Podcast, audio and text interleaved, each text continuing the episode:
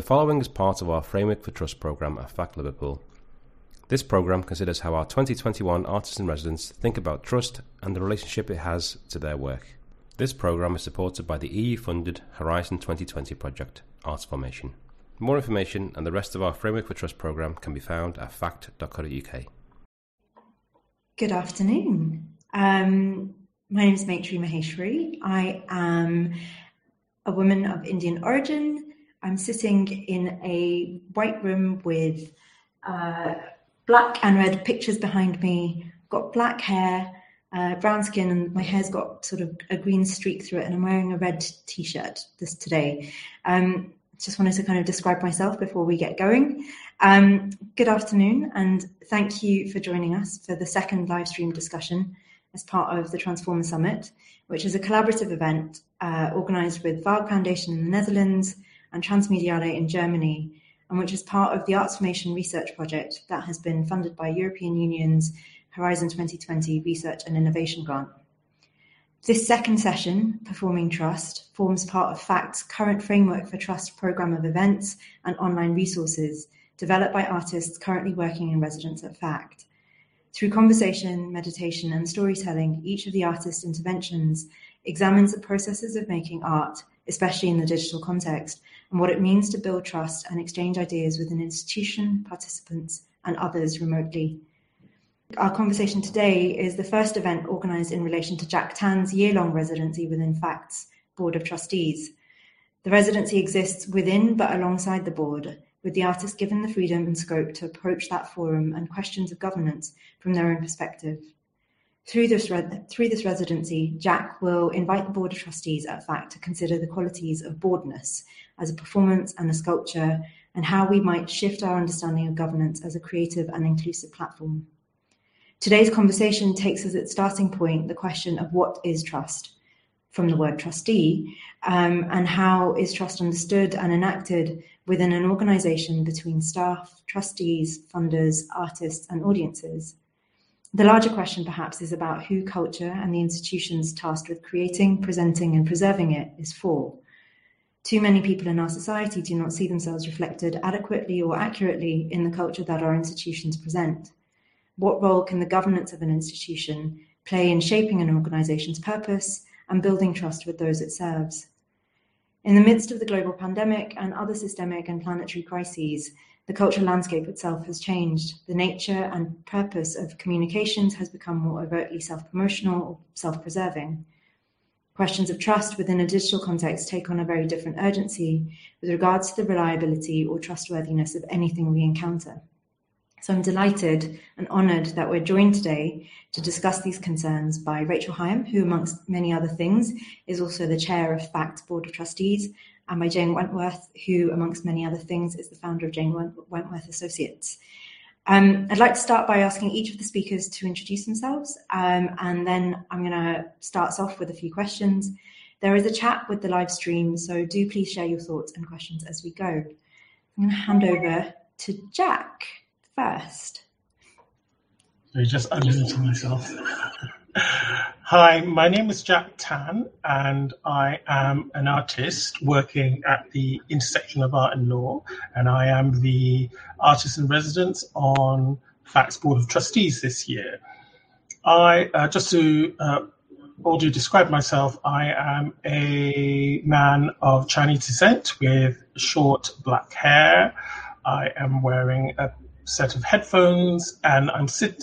I'm also wearing a, a kind of navy blue garden overshirt is what I'm wearing, uh, and uh, I'm sitting in my studio. In in the background is a bit of a mess, uh, but is a uh, in my background there is a very colourful. Uh, uh, what do you call that?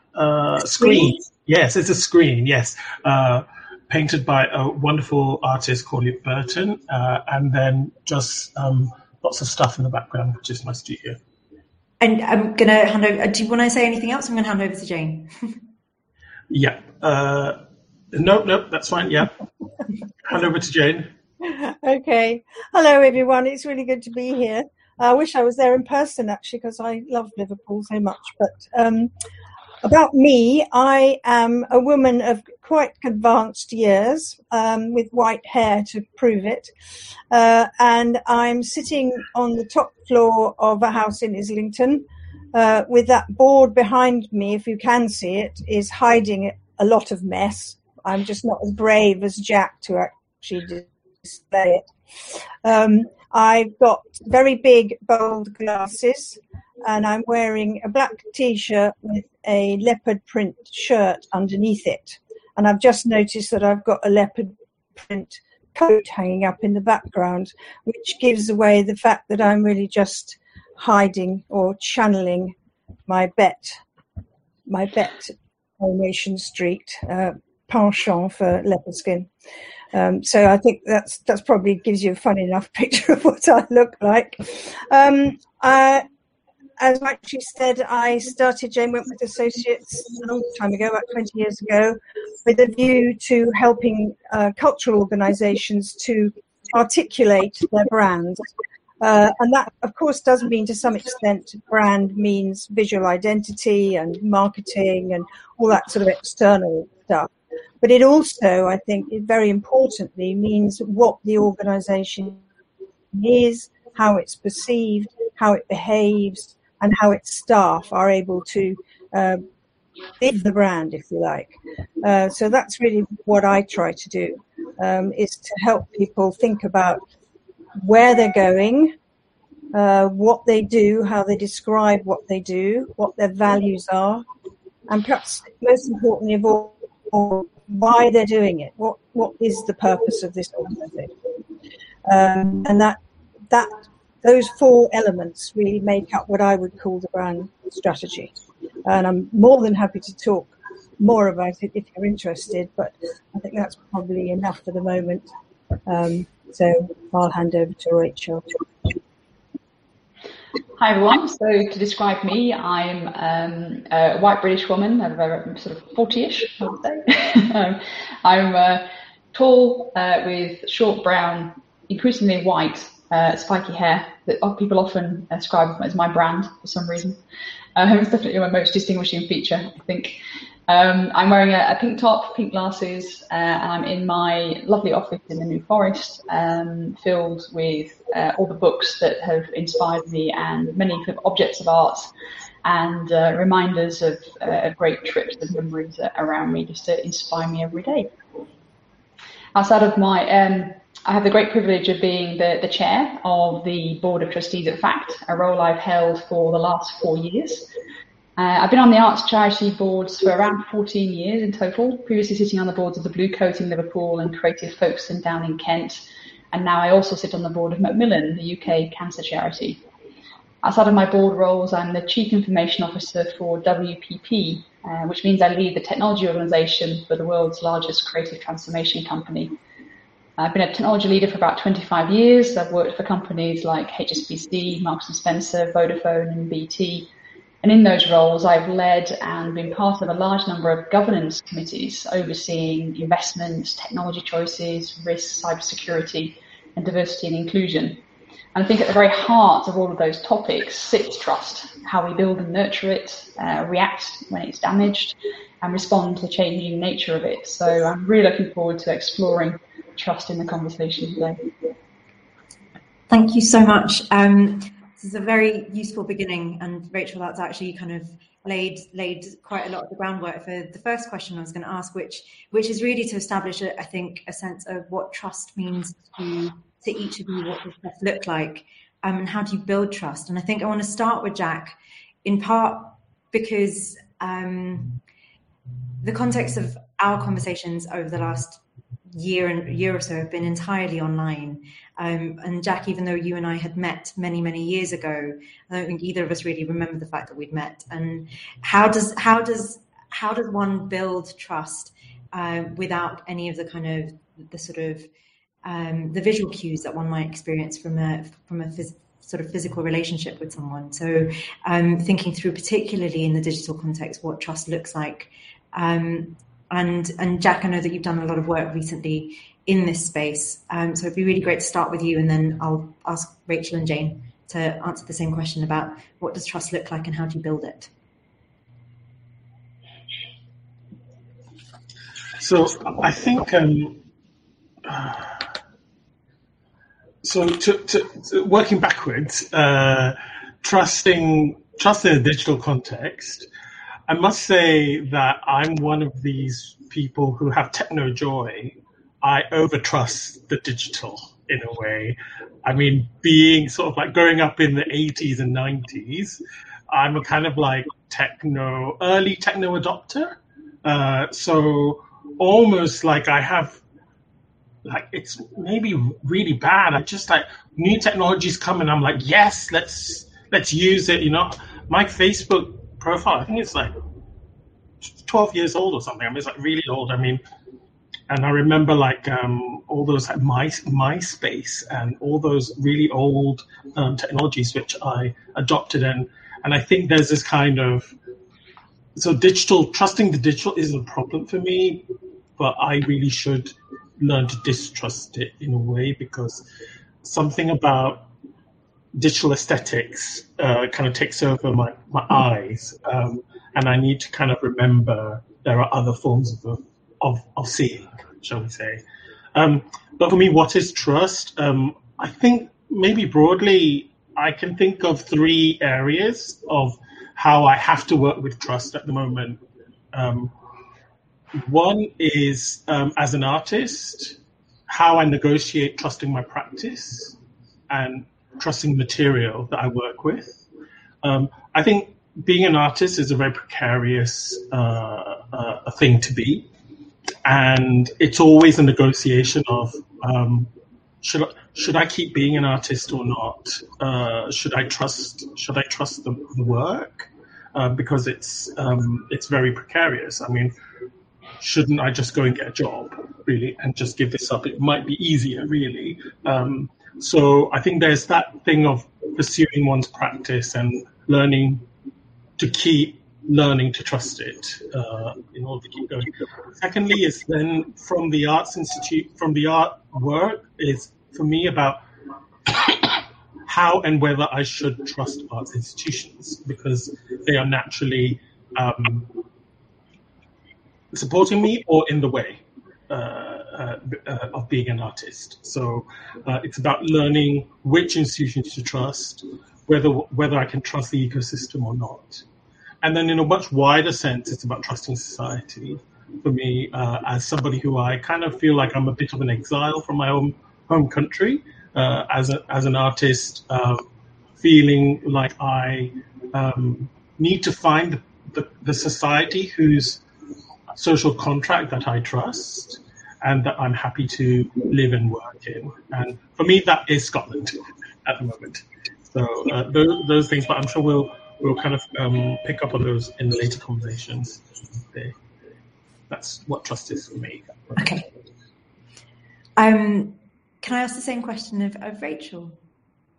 Sure. Yeah. So I think about my charity role. Um, I think about how, as chair and as a board member, and how we as a collective of board members are almost the guardians of trust for FACT with all of its stakeholders, whether it's the audience that comes into our buildings, our funders, uh, the Charity Commission, the Arts Council that kind of govern and, and, and, have an oversight role over us. The general public just come in and use our cafe. Um, uh, and our staff and our, and our assets. So, you know, as a board member, you have a deep sense of, of governorship over um, all those those relationships and components, and, and the way to execute governorship over that is, is through building trust with all of those different stakeholder sets. You know, giving them absolute confidence that you're working in their best interests that you're protecting those interests and the assets that help you deliver your outcomes. And a really important role of any board is to um, make sure that the charity is delivering its outcomes as described in their mission and objectives, doing what it says it will do for its beneficiaries. Um, how you therefore build trust is, is, I think, through transparency, is by being really clear about why you exist, who for, uh, what your outcomes are going to be, and then delivering on those and being transparent about how you're delivering on those, where you are doing well, where you're not doing so well, and what you're going to do about that. Um, I think it's also really important to make sure you're really transparent around the principles uh, of how you operate as an organisation. Uh, how do you think about ethics, about diversity and inclusion? What's your policy for whistleblowing and safeguarding? Uh, you know, people want to raise a matter where they don't feel, where they feel you are breaking that trust uh, equation down. Um, I think what we've been doing with Jack is starting to have some open discussions exploring trust and how it manifests with different stakeholders. And I love that technique of, of actually having an open discussion and almost co-creating a contract or a framework for trust with our different stakeholders rather than just assuming we're building it because we've got a, some form of relationship. Um, and then I think as, as a board, you have to um, set the boundaries and the guardrails for the organisation.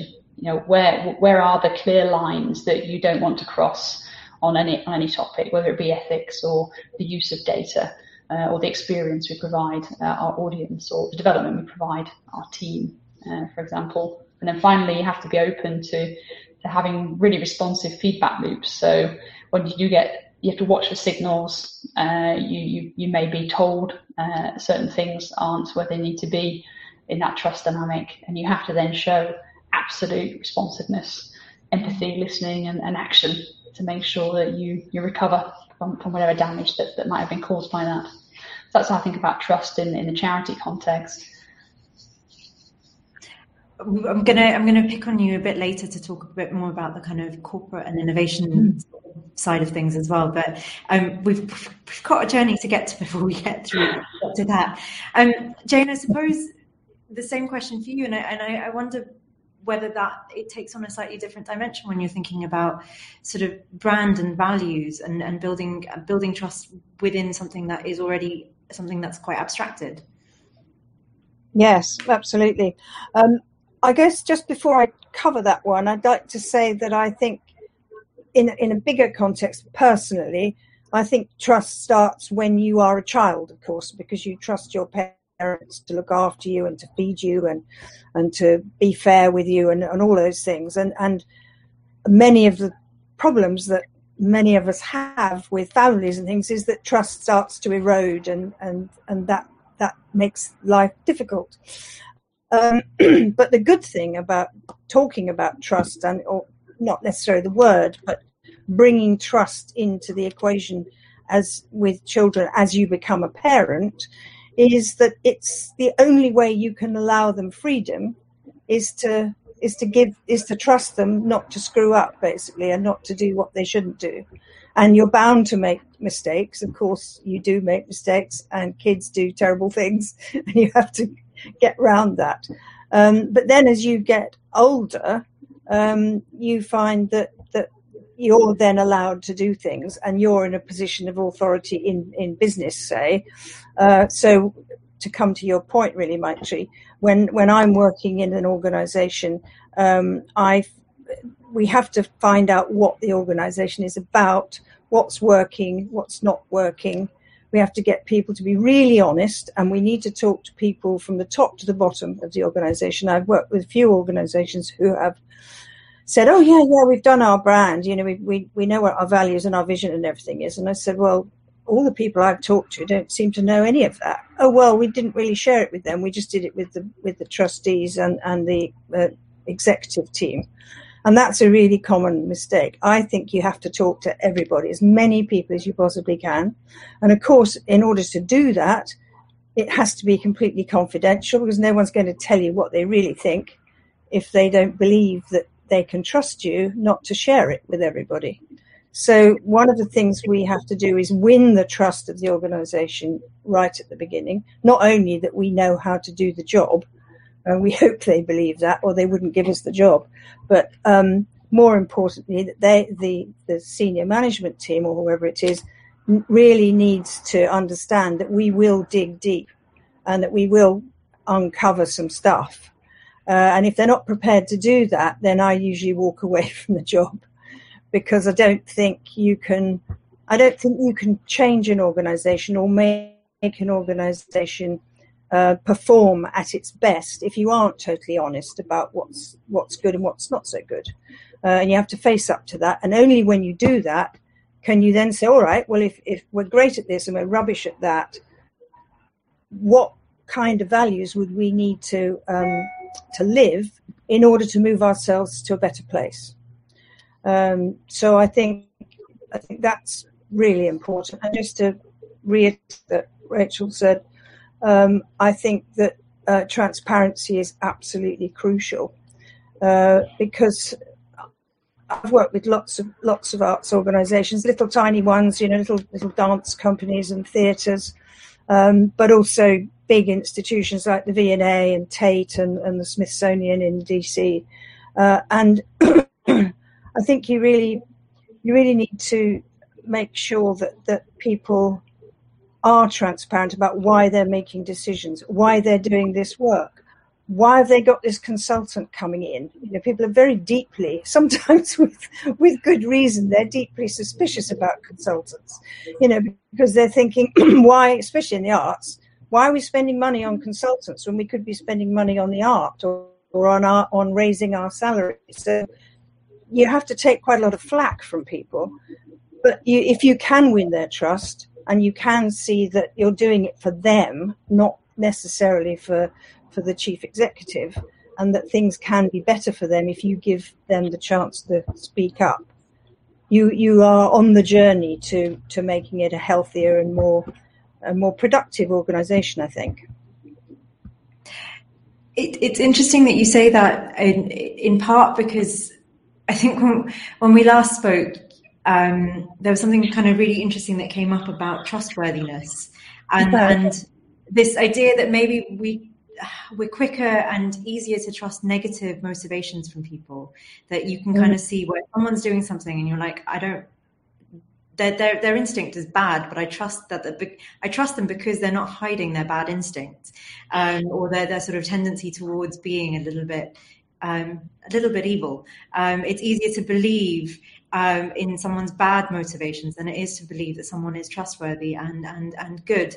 And I and I guess one of those things that I'm interested in getting to when we're talking about governance is our kind of skepticism towards um, the motivations of institutions, um, the motivations of um, why systems work in the way that they do, um, and who, you know, again, this question about who is it for, who are the beneficiaries of, of, of the trust that we, we place both in um, the organizations that, that, that we're all part of, but also, um, you know, the kind of broader sort of people that this this is this is actually for. So when we're you know we're not serving ourselves, and yet there is a sense that maybe everything is for our own benefit and not necessarily for a public benefit. Um, so I, I th- I'm, I'm, kind of curious to think about where that sense of erosion has come from. Mm-hmm. Uh, what where where that sort of mistrust stems from, why it's easier to believe that people's intentions are are not good. I wonder with institutions whether it's because the um, the, the boards and the executives of those institutions very often don't reflect the beneficiaries they're serving. Um, I think if you think about most beneficiaries of, of arts organisations, for example, a lot of them are either time poor or economically poor uh, or have other challenges they're facing. And so the very beneficiaries we're trying to serve don't have the resources to be able to volunteer and become board members protecting the needs uh, of, of the very beneficiary group that they're part of. Um, I think some organisations have tried to establish shadow boards where um, they do get a representative group of beneficiaries together who don't meet quite as frequently, who meet in a less formal setting. Um, but the very fact that they're shadow boards means that they're secondary and subservient to the actual board that is governing and setting the direction of the arts organisation. Um, they don't have the same accountabilities or decision making rights as a result. So even trying to compensate and have shadow boards, you're almost reinforcing the problem and that gap, and therefore yeah. that lack of understanding and that trust. And I think secondly, there's there's a I think organisations really struggle with helping boards build that full picture of of the vision, of the beneficiaries and, and what you're serving, of the risks, um, because boards can't be involved in the everyday transactions and minutiae of running the organisation. That's not their role. But in a sense, they need some of that to take that view of how best to protect an organization and also set its strategy. Um, so there is there is a there's a fundamental structural problem around the idea of boards, I think. Yeah. I, I mean, uh, on that subject, uh, so, sorry, Maitri, can, can no, I just no, carry, carry on. about, um, is that working in America, the boards are very different because they're all expected to pay lots of money to be on the board. You know, you can't be on a board of an arts institution in the States unless you're prepared to sort of fork out a million dollars a year, uh, which of course makes the transaction really diff- different. Our boards tend to be the great and the good, or the not so great and the good, but um, most people on boards in, in the UK, I think, are there because hopefully now it's becoming much more diverse and, and you, you have people there because of what they stand for or what they're good at or what the board needs, whereas it used to just be people with, with letters after their name or titles or something. It's not so much like that anymore, I'm pleased to say. Um, but I, I think I think the gap between the board tell, and the and the executive tells you a lot about the organisation. If it's if it's quite close, and if they respect each other, and they want to be involved in the sort of work that we're doing. In other words, you know, what are the values? What should the vision be? What is our sense of purpose? If the board are really involved in that, then it's going to work much better than if they just turn up. And a lot of I'm on quite a few boards, or was. I'm not doing so much of that now, but I think you can you can find yourself sitting on a board where you think you're there to contribute something, but you're not actually contributing anything because all they really want to talk about is the bottom line and the spreadsheets and everything, which is anathema to me. Um, but it's it, it, depends very much on how good the chair is, I suppose.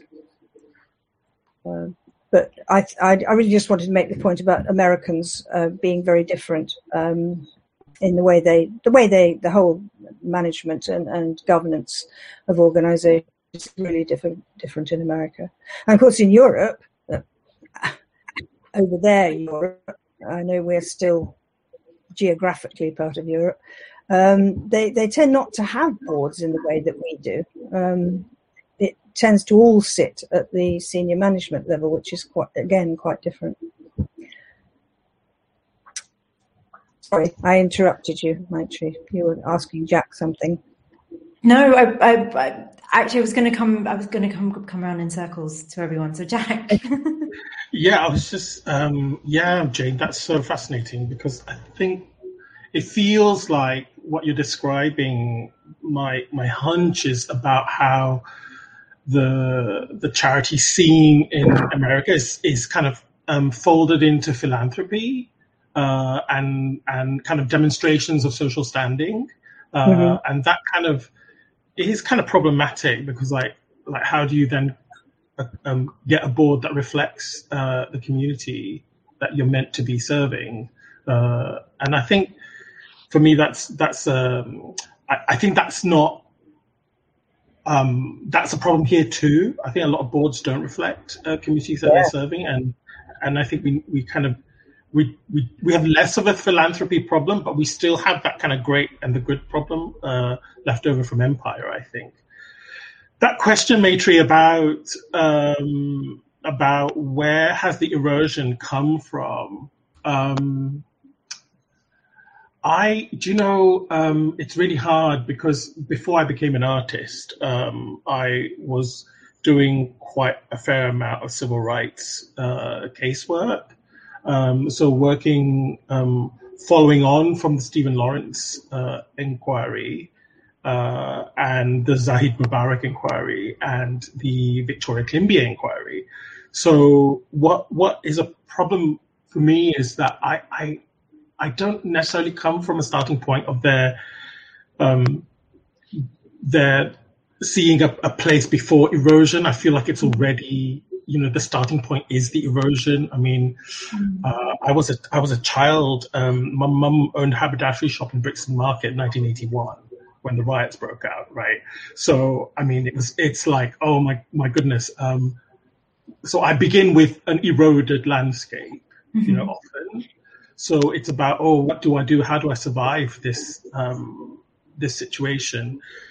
I think for me, it's a lot to do with how do you build trust with an institution when you think that institution is unwittingly and systemically racist, sexist, classist, transphobic, etc., etc., etc. Right? The institution itself can't can't be trusted to to identify uh, its own um, structural inequality. And if you are a member of uh, uh, a community that is suffering from that inequality, then how do you deal with this institution? Uh, so, the, so, so often it's sort of like that. Those are the questions. In the last few months, actually, that I've been meeting quite a lot of young artists, um, or a lot of young artists from, um, uh, shall we say, uh, backgrounds that have a protector characteristic. Mm-hmm. Um, I have not, I've not met one so far, anecdotally in my experience, that hasn't been harmed by an institution. Uh, so, um, h- how how do we create institutions that purportedly support these artists, but then somehow unwittingly these the institutions harm them? Uh, mm-hmm. And so, then how do we begin to have a conversation with young young artists to to build trust again? Uh, when they don't trust the rebuilding process itself. Do you see what I mean? Like, mm-hmm. yeah. Where do we begin? You know. I mean that that's a that's a huge question, and I suppose part of that comes down to whether or not there is a capacity to for things for, for us to change the values that something stands for. So I, mean, I think we see it a lot in the corporate sector where you have um, big corporations that for example, um, God, just to pick an example off the top of my head, something like Shell, um, where they are a petro- petroleum company, but all of their advertising is about green energy. It's about sort of trying to change the narrative and become this sort of more sort of environmentally conscious, sustainable brand.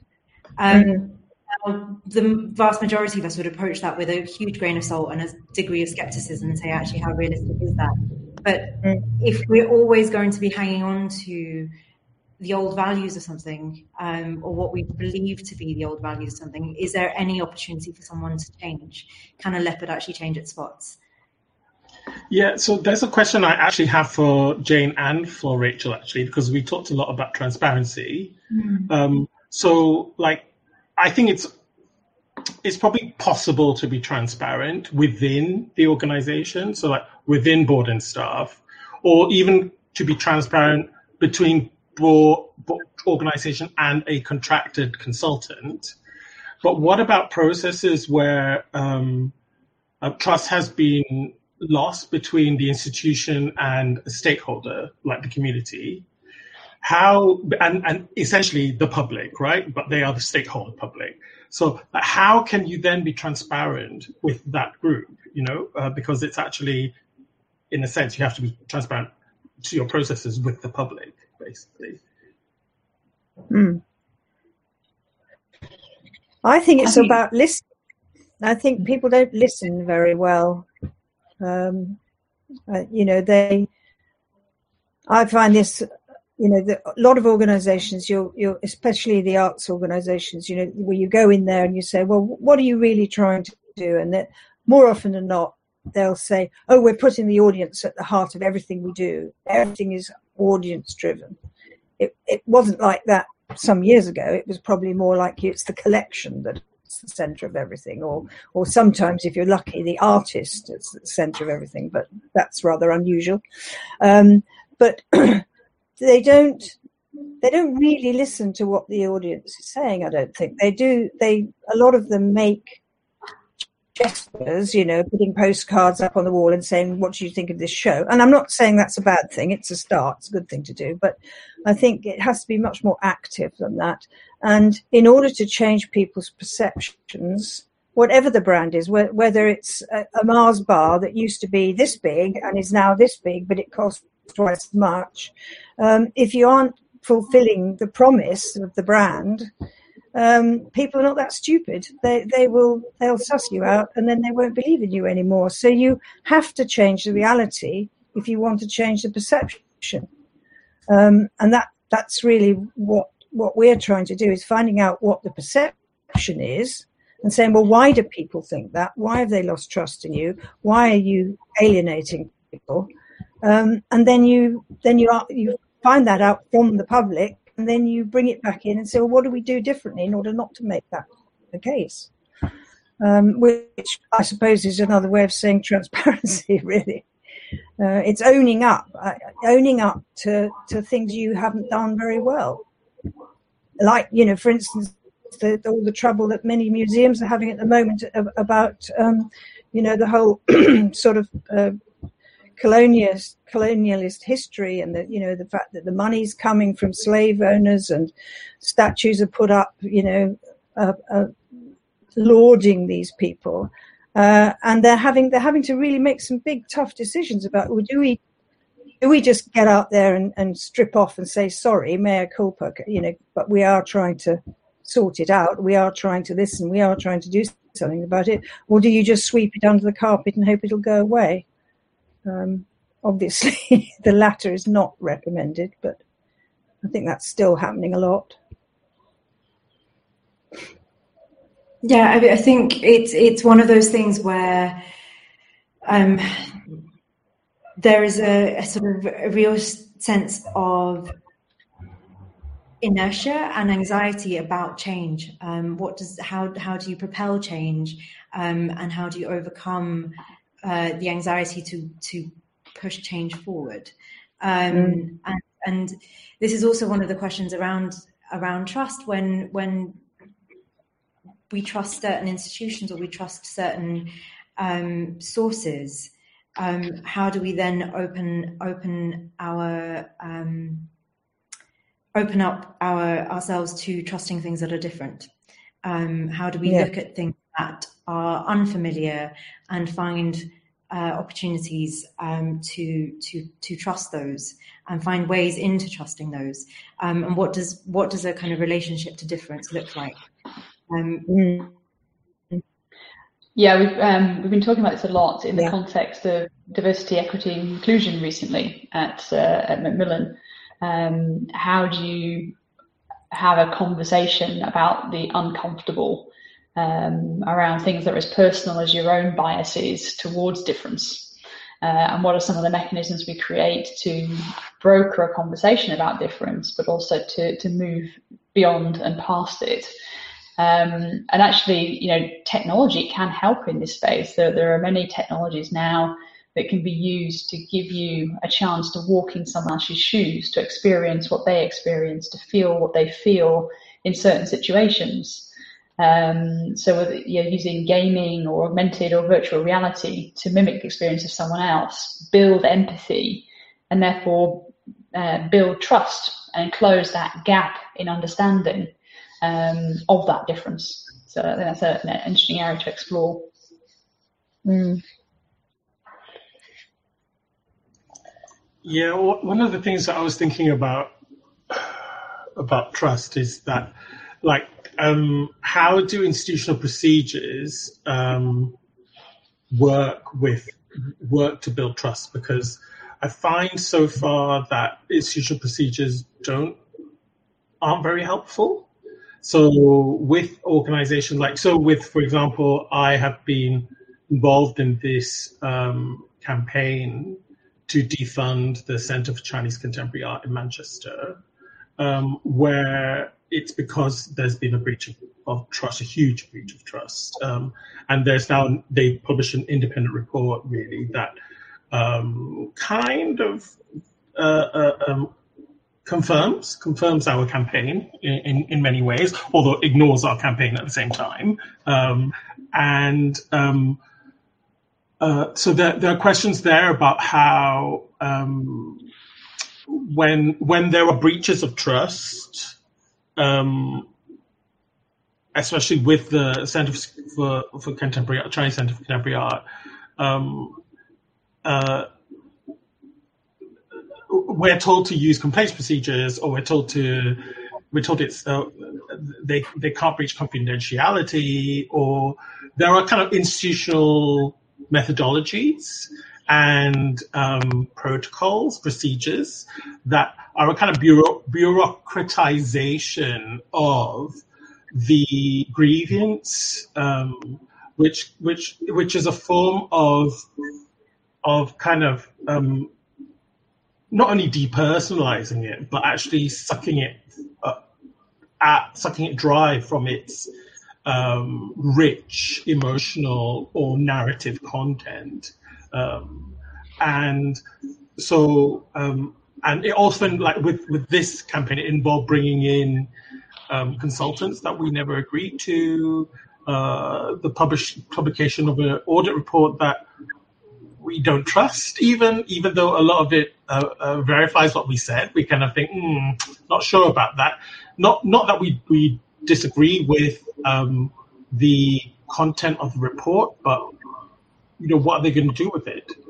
You know, so is is a report another form of forgetting?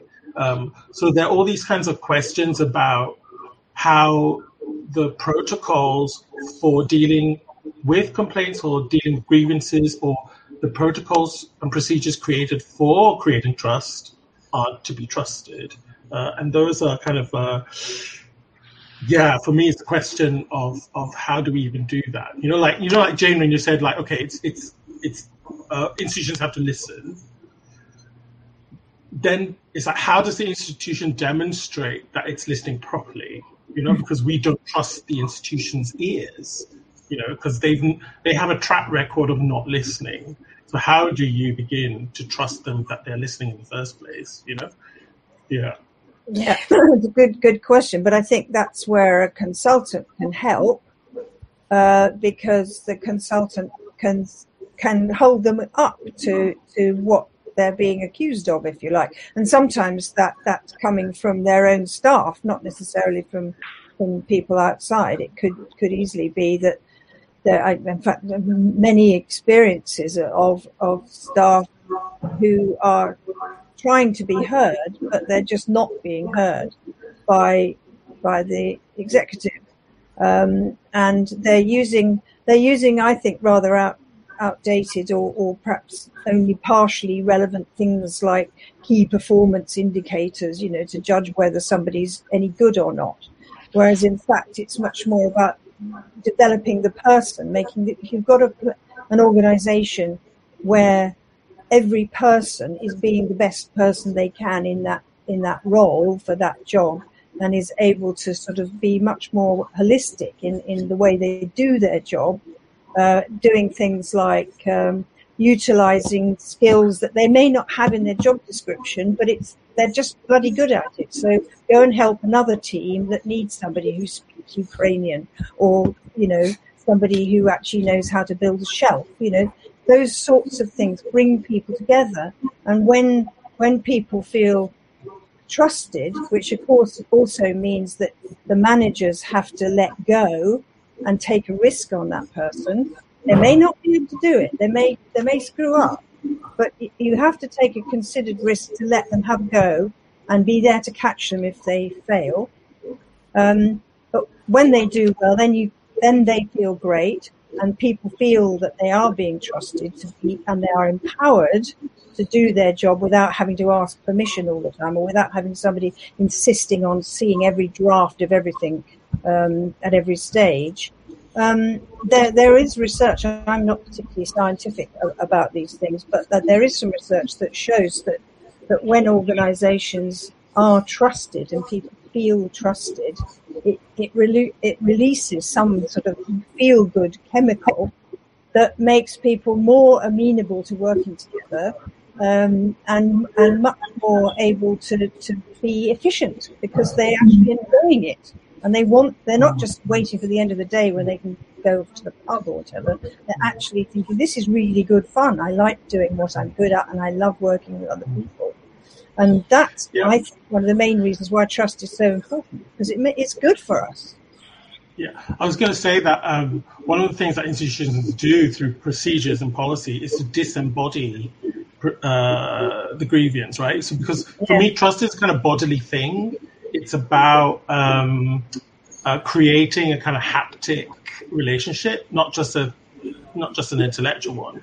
Because like we just did this blacksmithing weekend, right, where we were thinking about the relationship between blacksmithing and uh, governance. I was I was emailing you both about it, three of you yeah. about it, and one of the things that that the blacksmithing weekend that we thought about was trust as well, which was how in a like four people at, at two forces, how you kind of work and choreograph yourselves is to do with understanding and trusting each other's competence in a bodily way to keep each other from harm and from yourself from harm and from being burned. And that kind of bodily understanding, I think, gets lost in organizational protocols, um, especially if it's somebody who's got a problem, you know, or has lost trust in the organization. Because, and in that sense, I kind of feel like um, organizations need to um, reach out and re-establish haptic relationships with people, like bodily relationships with people. It doesn't matter what you say; it's about how you relate, you know, person to person or body to body, and how does then you know how does the organization then become a body you know and not just become a set of verticals how does it have be enfleshed so that it can begin to relate? And for me jane i think what you said was true which is that organize that somebody has to start trusting. Somebody's got to take the risk and just start trusting. And for me, like I just feel like because the institutions are the ones in power and have more power, they're the ones who have to start trusting. You know, they're the ones who have to start being yeah. transparent first. I've got a couple of things I just wanted to bring up while you were talking. One of them was while you were talking about haptics, Jack. I was thinking, well, trust is actually such a visual thing that we we we you know we we you know you believe your eyes um, you know you you trust what you see. And and actually what part of i think what's happened is that we um, people talk and they kind of say certain things. And what you were saying jane is that you don't trust people are actually listening properly. And it's because you don't see the actions that follow from it. So mm. actually it's that thing where the listening then translates into something that is visible and can and, and is enacted upon yeah. um, and it comes back to this idea that trust is something that's performed um, and and what does what does the performance of trust do when it is you know how how does it move beyond simply being going through the motions of of performing trust to something that is authentic um, mm. and what does that authenticity look like um, and i guess the caveat to that is then also um, can you be risk taking and authentic in that risk taking um, you know how do you create those safe spaces where risk can be taken and you can you know you can you can do the risk of trusting something? Yeah, risk taking and innovation is an experimentation is a, is a, really interesting topic, and for people to do that well and freely, you have to create an environment of trust uh, around the, the whole practice and process, and actually just remove practice and process entirely because it needs to be freeform. Now, working for a creative company in my uh, corporate world, um, yeah, it, it's fascinating the process our creatives go through to create a media outcome. Um, and I'm, I'm, sort of stealing techniques from that world to bring into my technology organization to help my technologists experiment more, take more risk, innovate more. But you've got to have that conversation where you overtly say, I want you to take risk here. I want you to experiment here. And I've stolen a, an idea from Cirque du Soleil. Um, they have an idea of when they're practicing one of their very complex acrobatic routines, they're in the learning zone and they can push the boundaries and they can take risks and they can fall, um, they can drop things, and there will be no consequence. It's all part of the learning process. But when the lights go up, the curtains come back, and they're on stage, they're in the performance zone and therefore there should be less risk taking. We're looking for flawless execution to give the audience the experience they're looking for. So now in my corporate world, I'm signaling areas where I want performance zone level of thinking. So protecting our assets through cybersecurity. I don't want people experimenting madly there because I need to keep our assets and our data safe. But actually, if I'm coming up for a new solution for how we share knowledge around the organization, I say we're in the learning zone here go for it. You know, feel free. There's there's there's no boundaries to our thinking. We'll give you the resources we need. No idea is a bad idea. Here's some great tools you can play with, and off you go. And we've embraced a technique called design thinking, which comes from product development and the creative world, where you co-create, you co-design, you get the, the most diverse group of people you can together to do that. Uh, you come up with the problem statements and solution hypotheses, you create prototypes, you get feedback, uh, and come up with, you know, move towards a solution together before you start to, to scale it. And I think what design thinking does is it builds trust because it's a really broad, diverse set of people who define the problem first and then come up with a solution. But because of all the testing and feedback that you do, um, you know when you deliver something to your end user, they, they will trust what they're receiving because they've been part of defining it and testing it all along the way. So there's just a couple of techniques we're using to help build safe spaces, encourage experimentation, and uh, and, and build that that trust wrap that needs to go around it. That's why I think that involving the organization as fully as possible in developing the brand strategy like where are we going? What are our values? How do we talk about what we do? And and why are we doing it? What's the difference we want to make to the world? If if everybody's involved in that you uh, in a safe space like a workshop say you know where you can do what you like. You you can dance around you can cut things up you can build stuff you can perform things. But you know that after you've after you've had your playtime you have to make it work uh, and you have to be realistic you know some people would say i wish i wish our our department was much more diverse. Well, that's a really good wish. It's an absolutely valid thing to want, but you have to think through, well, how do you make that happen? You can't just do it like that. You have to, it, it's a really complex process. Um, and there of course, there are many, many other things of, of how you do things.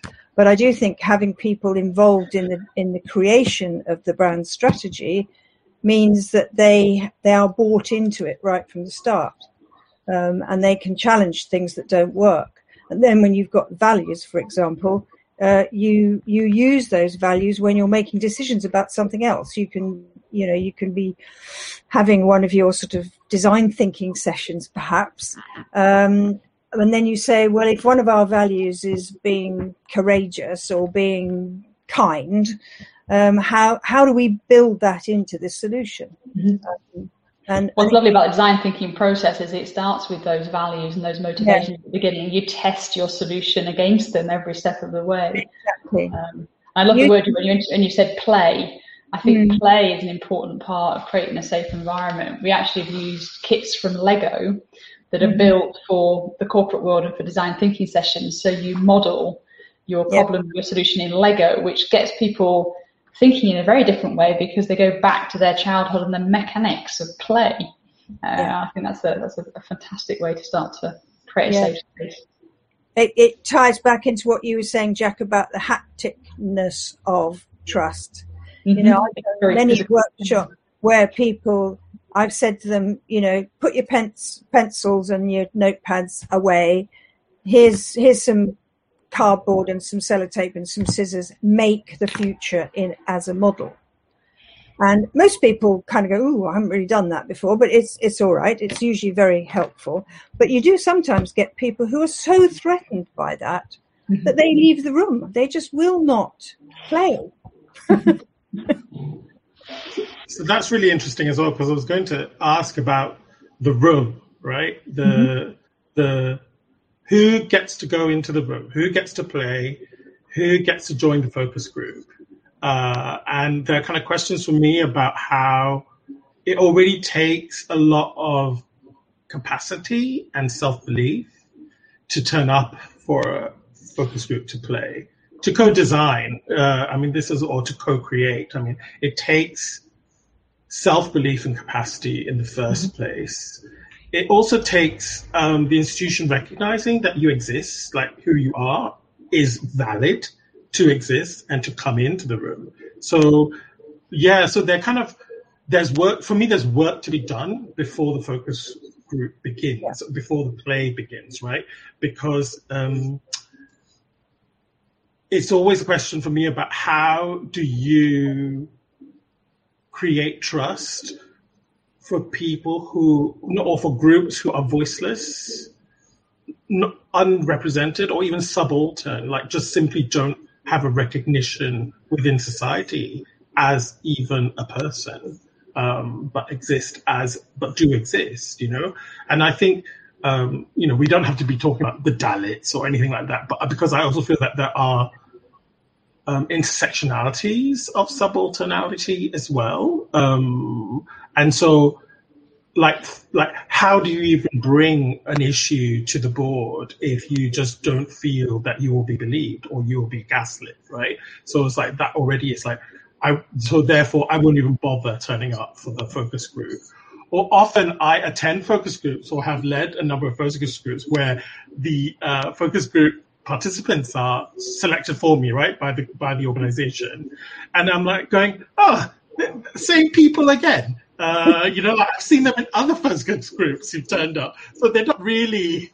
They seem to have a lot of self belief to be able to represent the community, right? So the same voices uh, who seem to uh, have privilege as well. So, yeah, so there are a lot of questions for me uh, around how we work out deep listing uh, from the organization. But I, I, think that, I think you're absolutely right. But I think that's to do with with the the the um, the the confidentiality issue. That if you ask, if you give people the opportunity to answer questions privately, where the answers come back into an anonymous pool, which we, the consultants, analyze, we can then go back having analyzed lots of different points of view, and we don't know who they're coming from, and we don't know who you know where they are in the organisation. Feeding that back to to the management, particularly, but to the rest of the organisation, can be very cathartic.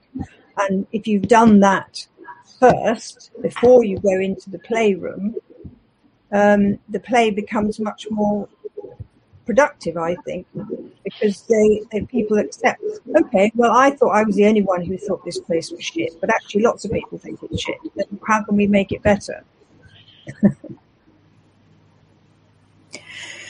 I think eh, beyond the kind of, I think that the, the the the sort of there's a there's an element to which which the, the there's a balance to be struck between being able to speak in confidence and know that there are no negative consequences for you for speaking up.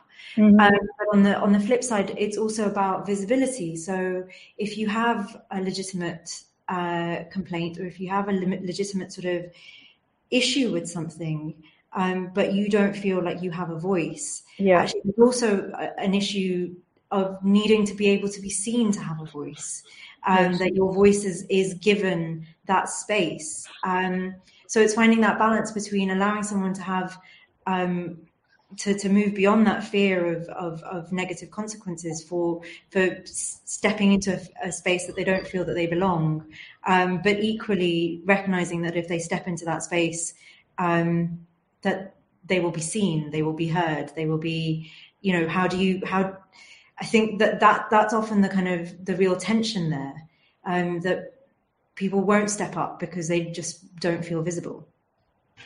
Well, how have we um, tackled that with our programs at FACT with um, either veterans or, or, prisoners who often feel they don't have a voice they need, but they, they have, you know, we've, we've run very successful participation programs, haven't we, with those communities? So maybe share a couple of techniques we use there to create that, that safe space. Yeah, I mean, it, I think a lot of that is to is is to do with thinking through what our duty of care is in in those situations thinking through um, what it means to have access to to to those communities and what those communities actually want from us. So you know with with the veterans that we worked with in the criminal justice system a lot of it is to do with um, not focusing on their identity as veterans within the criminal justice system, but it is about what they need from the systems that they find themselves in.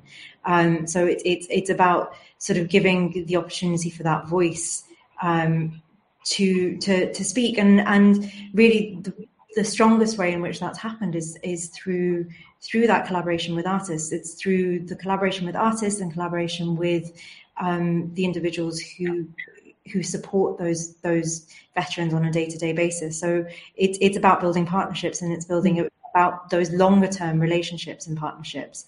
um, and not simply parachuting in and out of a situation. I think it's um, also been about using art and, and digital art as a new vocabulary to broker the gap as well, hasn't it? Um, yeah, and and it's I think it's it's sort of using um, visual language as a, a, a, way of developing skills that aren't necessarily conventional skills learning. It's mm. it's about sort of the skills to be able to talk about yourself, the skills to be able to um, position yourself um, in in a in a circumstance, um, which are sort of you know about empowering, but not necessarily about empowerment. Um, it's it's about allowing people to to to feel like they will be heard and be seen. Um, Jack, I don't know if you want to say something about about yeah, this because you've been involved yeah. in a lot of these I, projects. well, I mean, like, I just want to say that, like, I think art is an empathetic medium, right? So it is. I mean, we call it visual art or, uh, you know, uh, audio art or whatever. But actually, art is for me, at its core, is uh, is its medium is empathy. It's about understanding and working with social relations and perceptions and senses and sensibilities. So I mean, it's like a, so it, it, it kind of it's an it's a it's a medium that it's a discipline that relies on empathetic language uh, at its broadest sense. Um, so so definitely, and I think you know, like um, so a lot of that that we've been talking about so far has been almost as if it's the on the onus of the person to speak mm-hmm. up. You know, so and and what I'm really glad to hear about with these uh, later projects that these projects that you described is that FACT is taking responsibility to have the onus to build that trust to kind of to initiate because often people don't have the capacity to speak up you know, even if, uh, or have the ability or capacity uh, uh, to build tr- trust or have time to build trust. So it is really uh, on the on the role of the institution, I feel, to to to to make that first step. And because I think trust is, you know, like trust, I feel like trust leaks all the time. Like you you build trust and then it leaks. Like there's like an entropy of trust, you know, because like like I mean, human beings are like social animals, right? We got to keep building to keep it topped up, basically. Like, like we've got to keep grooming each other, like uh, like like great apes do, right? Just to reestablish a trust every morning. So it's I feel like institutions need to do that with their communities, you know. Um, and so yeah, so what were we? So uh, uh, uh, Maitri, what were you asking about the digital uh, well, I think I think it, I'd be really curious to, uh, to hear more about your experiences of, of working in participatory projects and and thinking through what that means of you know not just in terms of your own art practice but how do you yeah, with right. the, the people that you are then collaborating with? Yeah. Right. Yeah because i've so i've just finished this like 18 month almost two years project with FACT, right? Like we, we, I got to know the learning team. The first email was in October two years ago. Uh, and I've never been to FACT. I mean, that's the weird thing. I've had this two year relationship, uh, making an artwork with FACT. I've never been physically to FACT. And that was really because we started this project and then coronavirus hit. And then it meant that everything had to go digital. Um, and at that point, it was really like um, do I trust these people to help me um, produce something that's a socially engaged community project with intergenerational group of co-creators entirely online? Um, and I think it was that kind of, oh yeah, I know the learning team.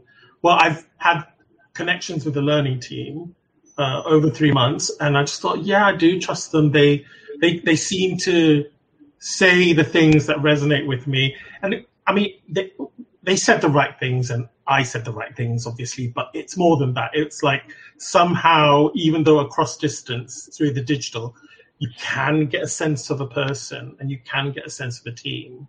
Uh, and so you kind of trust that and see if that works out or not. Uh, yeah. And then really relying on the team on the ground to to develop uh, to broker the relationship between me and the participants in the community. And so I trusted the team's existing pre-digital relationships with uh, with your your communities, and then being able to broker that relationship between me and them. Uh, so I think there was a number of there were a number of kind of assessments I had to make about whether this project would work or not.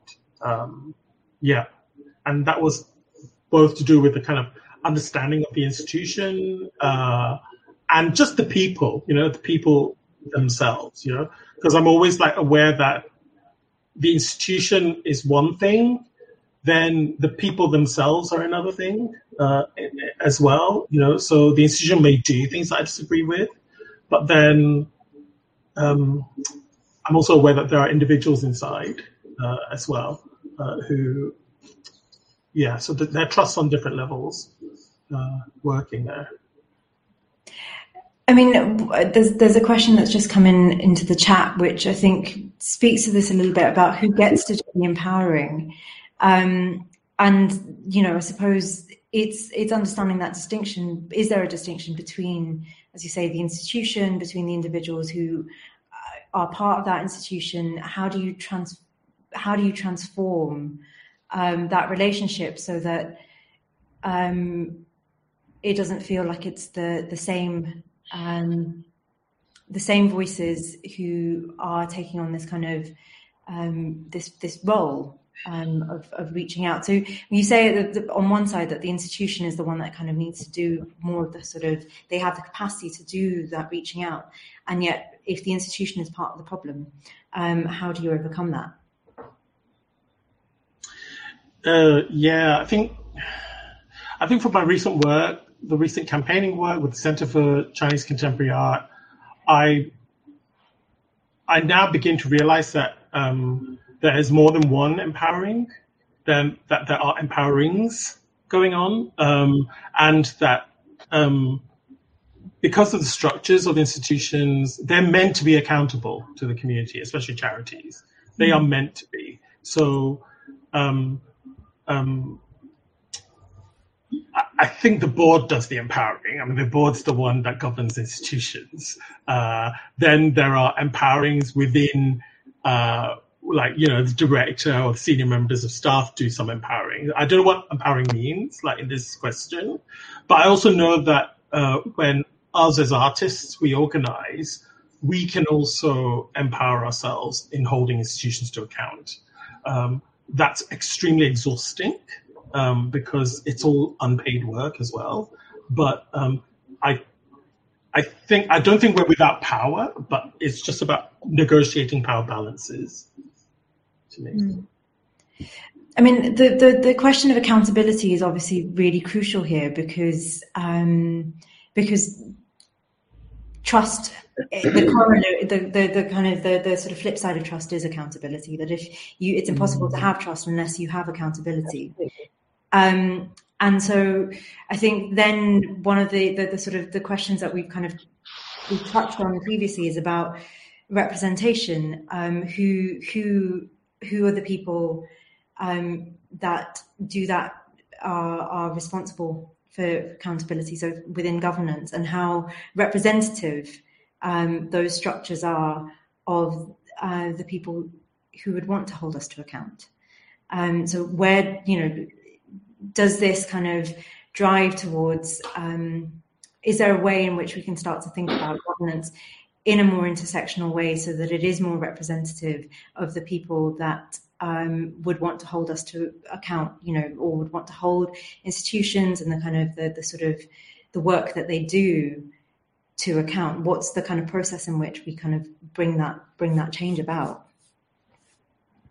It's interesting, isn't it? A lot of the um, governance we have to execute as a as a board um, comes from outside ourselves. It's it's imposed by regulation. It's imposed by various oversight bodies, whether it be Arts Council England, the Charity Commission, local authorities, uh, corporate world, the Financial Services Authority, or, or Ofgem, or Ofwat, or any other off that exists. Um, so you kind of, in, as, a, as a board member, you you inherit a whole framework you have to live within. Um, the way you apply that can be done in different ways. Um, you know, you can kind of inject a level of, of, of creativity, a level of, of, co-creation and consultation, I think, um, and, and have open, safe discussions around that fabric and what it means for the organisation. But you are you are fairly restricted actually, um, just because of being a charity, being a limited company, um, being an arts organisation.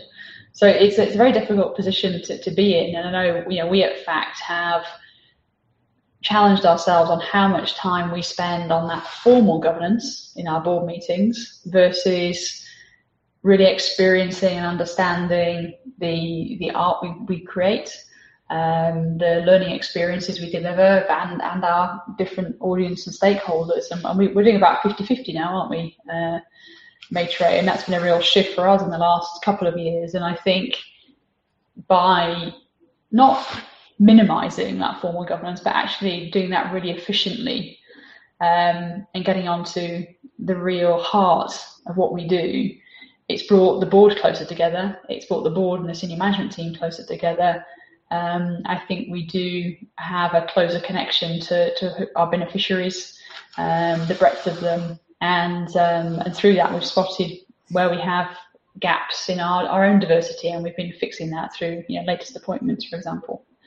So. Uh, yeah, but you know, Rachel, I was just thinking about what you're saying about how a lot of that is coming from the outside, right? Like mm. we don't, we we're constrained. But then I, I, remember thinking I used to work for the General Social Care Council, which is a social work regulator, now defunct. I was a clerk to the tribunal, um, and I realized that you know, regulators aren't perfect. They're just made of human beings like us, mm-hmm. uh, or your Ofgems and Ofwats and the Arts Council. They're just made of human beings like us who are just like themselves trying to work out their own practice, right?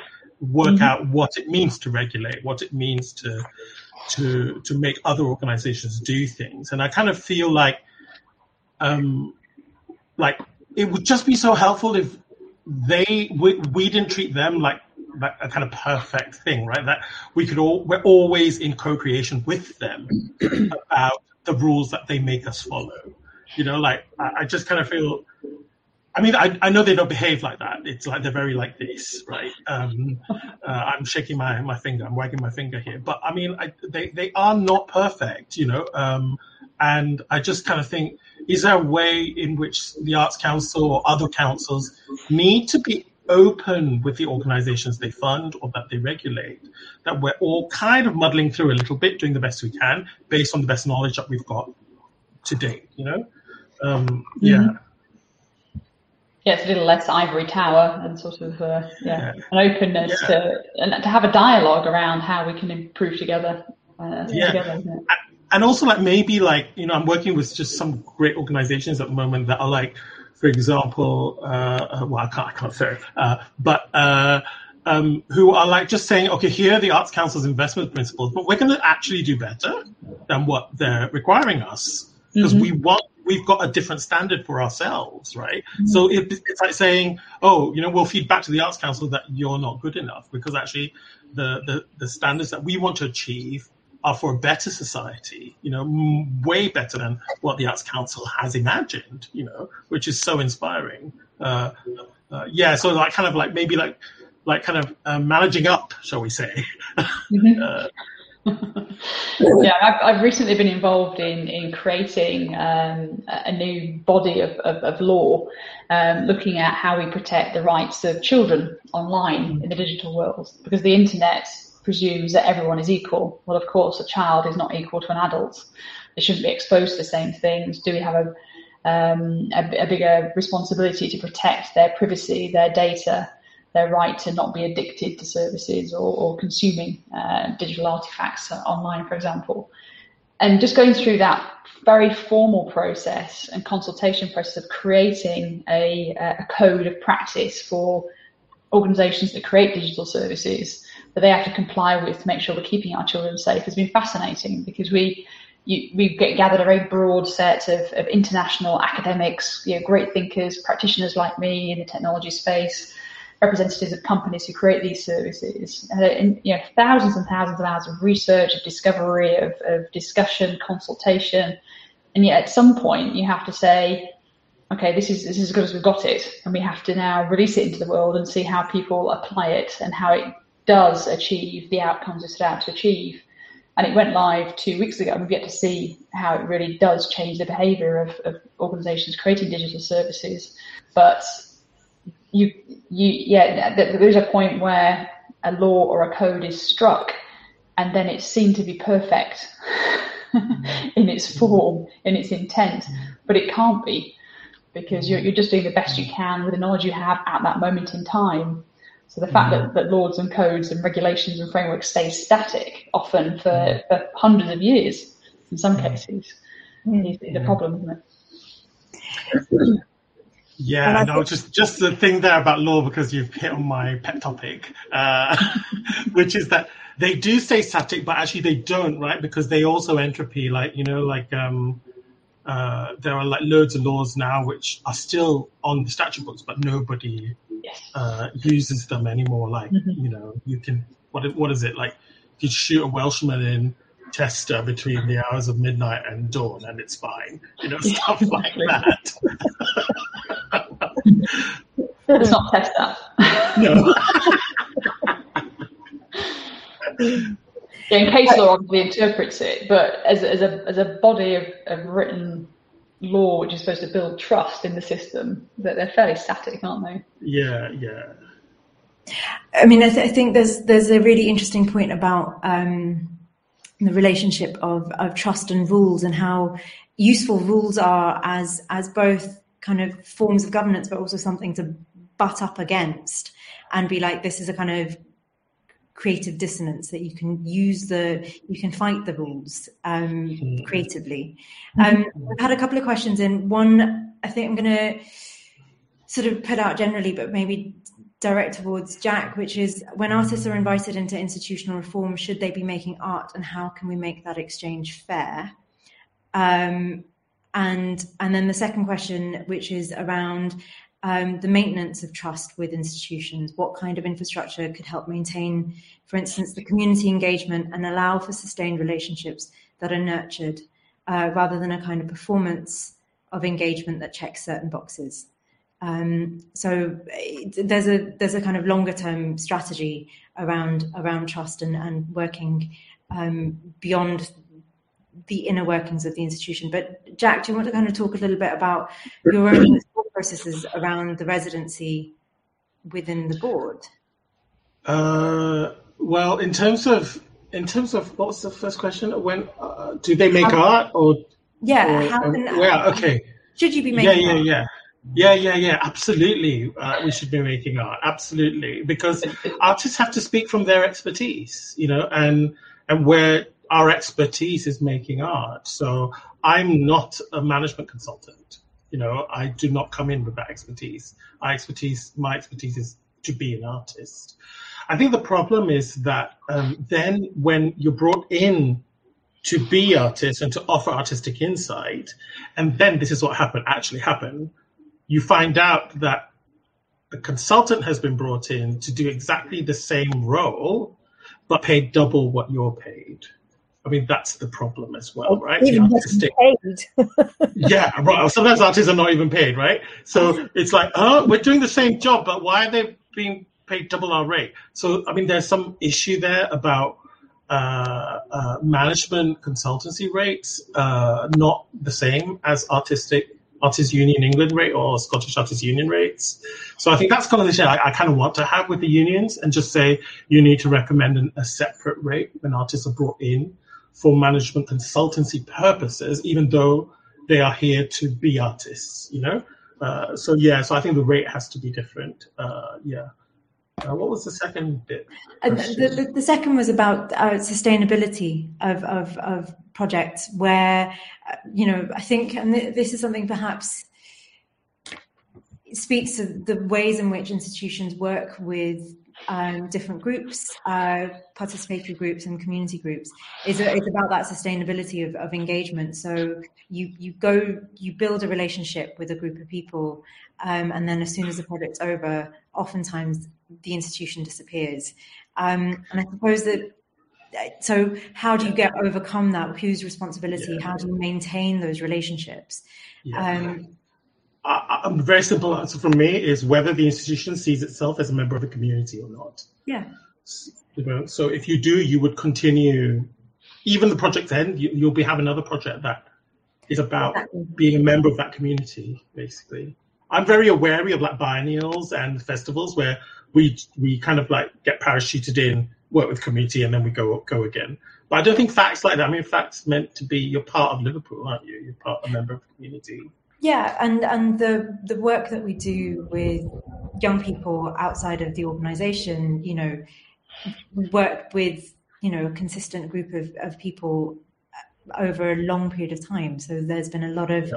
thinking about who who are the organizations that we need to be supporting and partnering with and who are the young people that we we we work with and keeping those relationships going for as long as they want to keep those relationships going um, you know it's, it's a it's a kind of question of mutual need isn't it um, that you want to support each other for as long as it's a kind of useful relationship yeah, but I just want to add there though that your community isn't just the people who you're currently having a program with, right? It's it's the whole of Liverpool, like everybody exactly. who's who thinks they have a right to kind of come into your door.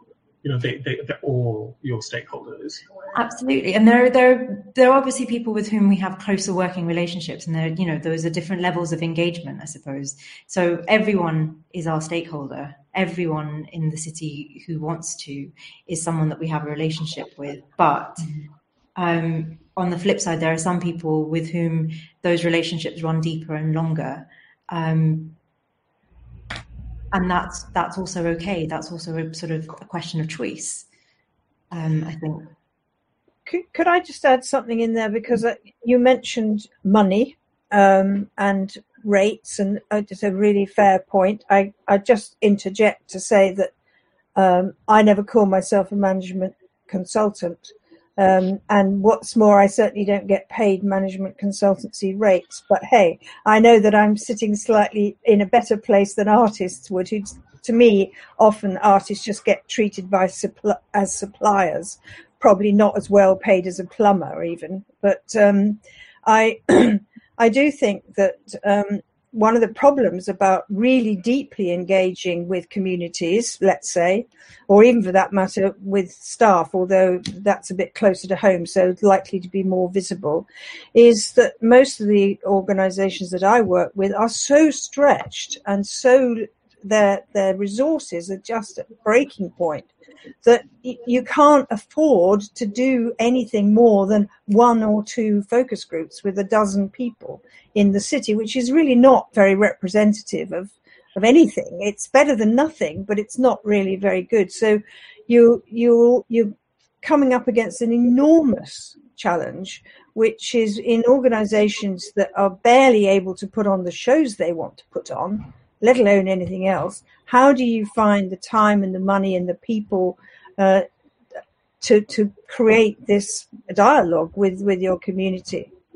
Um, and I I often feel that the work I do with communities is is it's not tokenistic, but it's it's really not nearly big enough, um, and it doesn't you know it doesn't really give us a very accurate picture of how people feel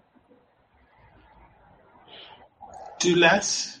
Maybe organizations should just do less and allocate more time to the trust yeah. work. But try saying that to your curator, you know. Um. or try saying that to the Arts Council or the, whoever's funding you, right? You've got to show that you're doing yeah. loads. Yeah. But and it, it's also, I think, you know, one of the, the, the sort of questions that I think uh, came up about visibility, about the work that we're doing. So much of that work is invisible. It happens behind the scenes. And mm. also, that's there's a really good reason for it because actually people you know this jane it comes back to your confidentiality point that a lot of that work shouldn't be seen publicly because no. needs to people need to be given that space to to um to to take risks privately to to work in a sort of closed closed environment and and to kind of have have their sort of um you know it's it's especially work, if you're working with young people, there's all sorts of safeguarding issues that you wouldn't want to have them exposed publicly. Mm. Um, the, you know, so uh, doing less is is maybe one solution, but also being allowed to do things under the radar, uh, somewhat, you know, out of the public eye is also really important. I think. Yeah. Um, and and that sort of helps to contribute towards. Um, I, th- I think the sort of longer term development of those relationships um, because eventually people will want to step out from, you know, stick their head up above the parapet a little bit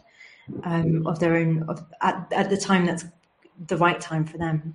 But even there, I think we can do a better job of, of sharing the practices we're using and the outcomes we get from those practices without exposing the people we are safeguarding mm-hmm. and keeping that completely anonymous. But I think there is a bit of a mystique around a lot of what arts organisations do behind the scenes. And I think the public and those that fund us would benefit from understanding the, the you know, phenomenal, uh, innovative, creative practices and processes we use to, to drive the really compelling outcomes we do. Yeah, it really goes back to this sense of purpose thing. What are museums and galleries for? You know, are they are they only there to safeguard the nation's treasures and to keep people who've got PhDs and have spent their life researching things in jobs. Uh, is that is that what they're for? Or I think the whole center of gravity is shifting, but it can't shift that fast.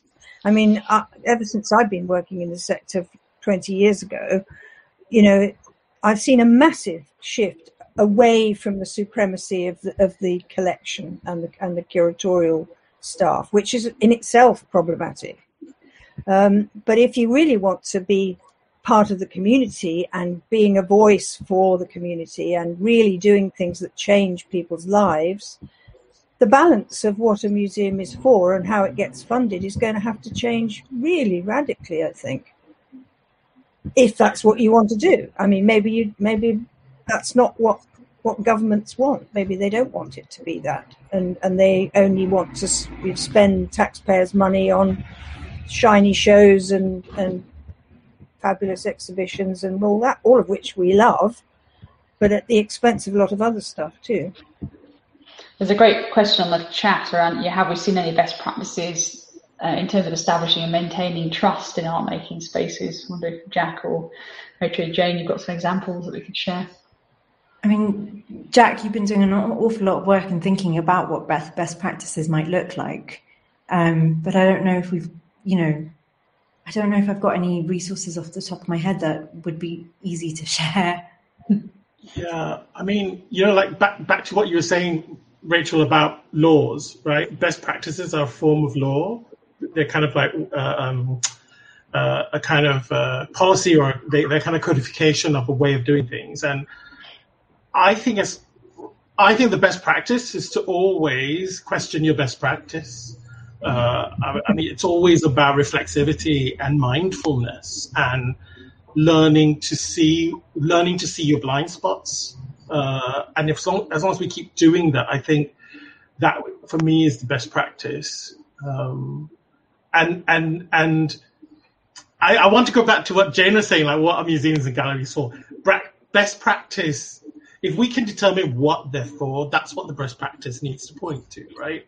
Uh, it's for that purpose. And we all have different ideas of what museums, and galleries are for, but they are not what they are for is negotiable between users, stakeholders, artists, and the government and, and people who working. It's a kind of it's a continual moving feast where we are constantly negotiating what museums and galleries are for. I mean, at this point, I think there's a pushback about what museums are for from the government. Um, but for me, it's like, no, it's for me. Museums and galleries are for me. You think it's for you, but no, they're for me, right? So I want a space in which I feel I can fit in. Um, and I feel museums okay, like I feel art is a public good. It's like the NHS, like health is a public good, art is a public good. So museums and galleries are like hospitals or places that create public good, you know. Uh, so I feel like a civil servant, you know, as an artist. I, I create public, my job is to create public good and so are, so museums, you know. Um, yeah, that's my take on it, really. Yeah, um, I'm going to have to wrap us up because we are reaching the end of our time. I did want to ask for final thoughts, but we've got 30 seconds. So, um, Jane and Rachel, do you want to add anything to follow up from Jack's? I, no. I, I, I love your last comment, Jack, that you see yourself as a as a civil servant, as an artist. I think that's a fantastic uh, generosity, and I thank you for it. For me, it's all about transparency. Uh, it's about being purposeful uh, and thinking about how we build trust, how we need to change the nature of it as the world around us changes, and constantly check and look for signals that we're it's at the right level with all our different stakeholders. Um, anything else, Jack? Before we sign? No. Anything else from you, Maitri? Um, no, but I've got lots of uh, lots of things to think about. uh, thank you all so much for your time and your generosity in uh, tackling such a huge subject. Uh, Jack, uh, thank you again uh, for being our fabulous artist in residence. to Rachel and to Jane, it's been a real pleasure and an honour to talk to you both, all, all. Um, Thank you very much. Thank the next session uh, for today's Transformer Summit starts uh, in half an hour. Uh, so uh, the live stream will continue. Uh, thank you all very much. Thank, thank you. you. Thank you. The opportunity. Lovely to meet you all again. Bye. Bye. Bye. Thank you for listening. This has been part of FACT's Framework for Trust programme, supported by Arts Formation. The rest of the programme can be found at fact.co.uk.